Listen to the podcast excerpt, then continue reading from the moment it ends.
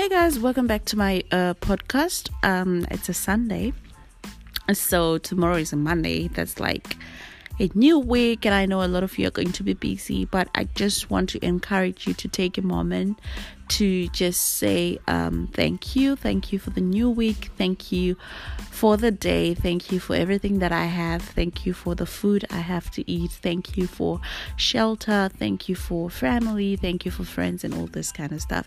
It's always important to practice gratitude, and I'm always saying this, and I will always say this um so yeah i wish you a great week and i just hope that you um you find the courage to go for what you want and what you believe is right.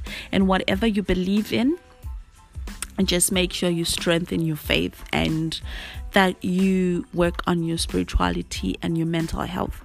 That being said have a great week and be you Put your name.